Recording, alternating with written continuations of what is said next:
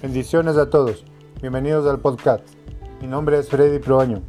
En esta ocasión les voy a hablar de la parábola del Hijo Pródigo. La encontramos en el libro de Lucas capítulo 15, versículo 11. También dijo, un hombre tenía dos hijos y el menor de ellos dijo a su padre, Padre, dame la parte de los bienes que me corresponde.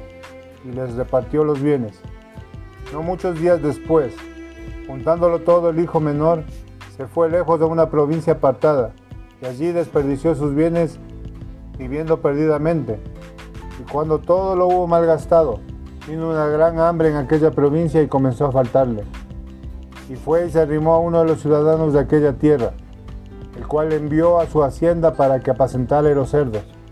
Y deseaba llenar su vientre con las algarrobas que comían los cerdos, pero nadie le daba.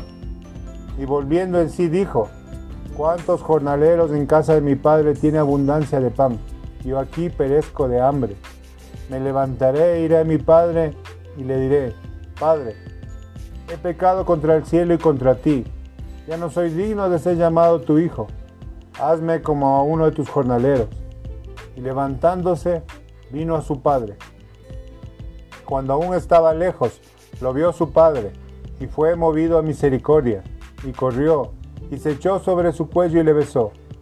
Y el hijo le dijo, Padre, he pecado contra el cielo y contra ti, y ya no soy digno de ser llamado tu hijo.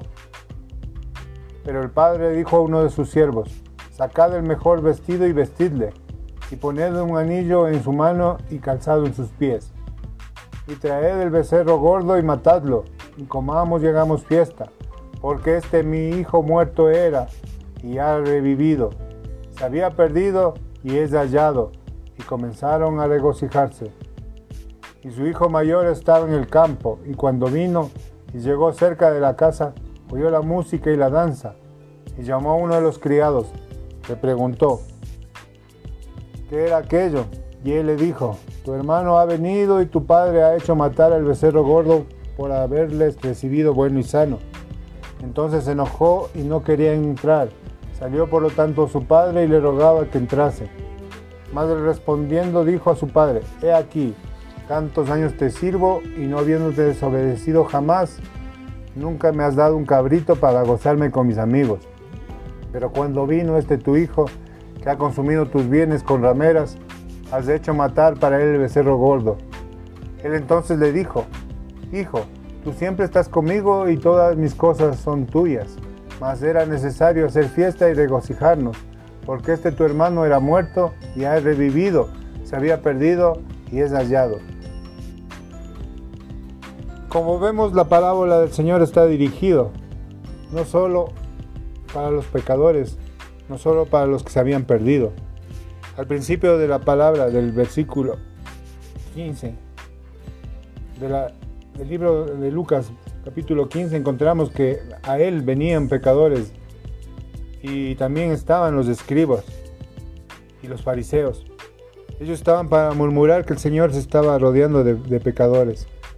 Esos pecadores que el Señor perdona, que son los hijos perdidos. Pero también el Señor está hablando para todos los que se encuentran cerca del Señor, para ese hijo mayor, que estando junto al Padre no lo conoce, que sabiendo que el Padre es amor, no entiende por qué Él perdona a los pecadores. Tenemos que entender que el Padre es amor y nosotros tenemos que ser igual que ellos. Alegrarnos cuando una persona que se encontraba perdida es hallada. Tenemos que compartir el amor de Dios y ese es el Evangelio que dice la palabra del Señor.